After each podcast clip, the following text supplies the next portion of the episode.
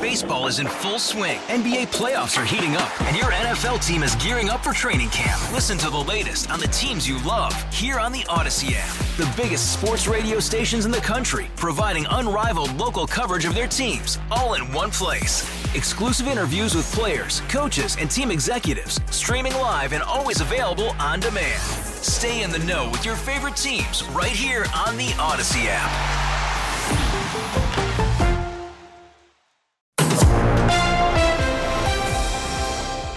The news continues at 6:22.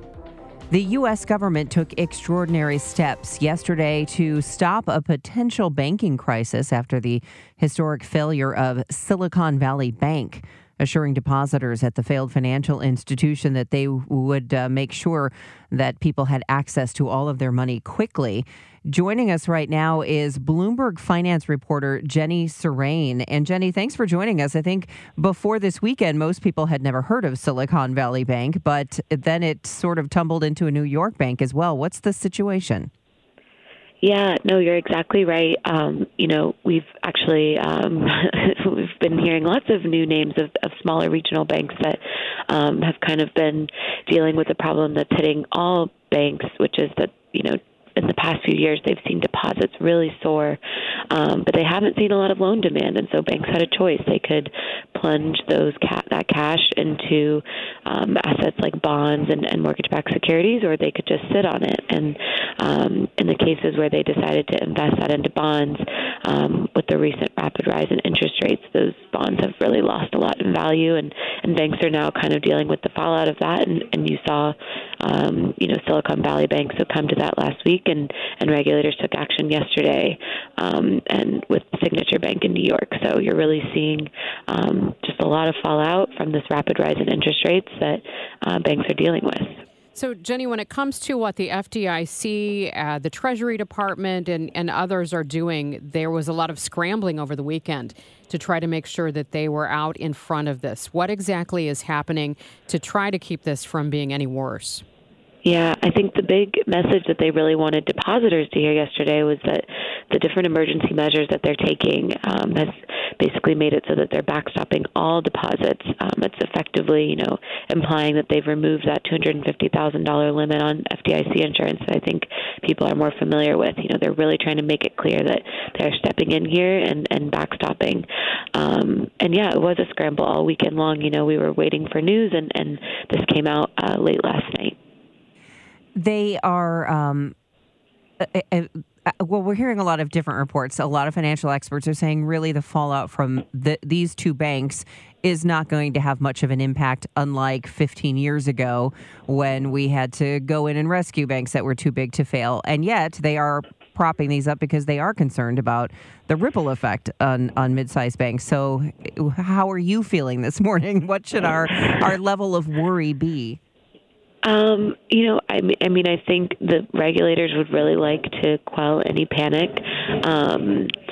But I also think that, these banks, while they are regional banks and smaller than the likes of a JPMorgan Chase or a Citigroup or a Bank of America, they still are really crucial components of the economy. And so it's important to pay attention here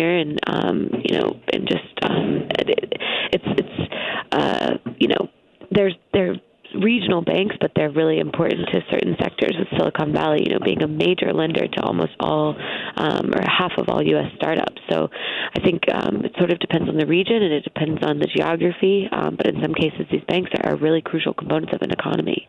Jenny, quickly outline for us why this is different than a bailout and, what the liability will or won't be for taxpayers. I think it sort of depends on your definition of a bailout, and there's lots of hand-wringing over that word specifically. But I do think, in this case, shareholders and bondholders really weren't protected, and what they tried to make clear was that who they're trying to protect are depositors and customers of the banks rather than investors in the banks.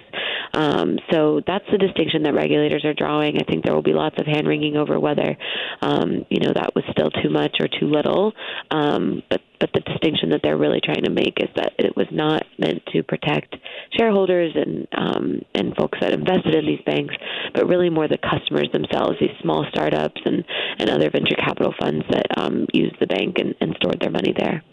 Well, we appreciate the time this morning. We're talking about the collapse over the weekend of Silicon Valley Bank and the impact across the financial spectrum. Bloomberg finance reporter Jenny Surane, thanks for the time. Thank you. We get it. Attention spans just aren't what they used to be. Heads in social media and eyes on Netflix. But what do people do with their ears? Well, for one, they're listening to audio. Americans spend 4.4 hours with audio every day. Oh, and you want the proof? Well, you just sat through this ad that's now approaching 30 seconds. What could you say to a potential customer in 30 seconds? Let Audacy put together a media plan tailor-made for your unique marketing needs. Advertise with Audacy. Visit ads.audacy.com.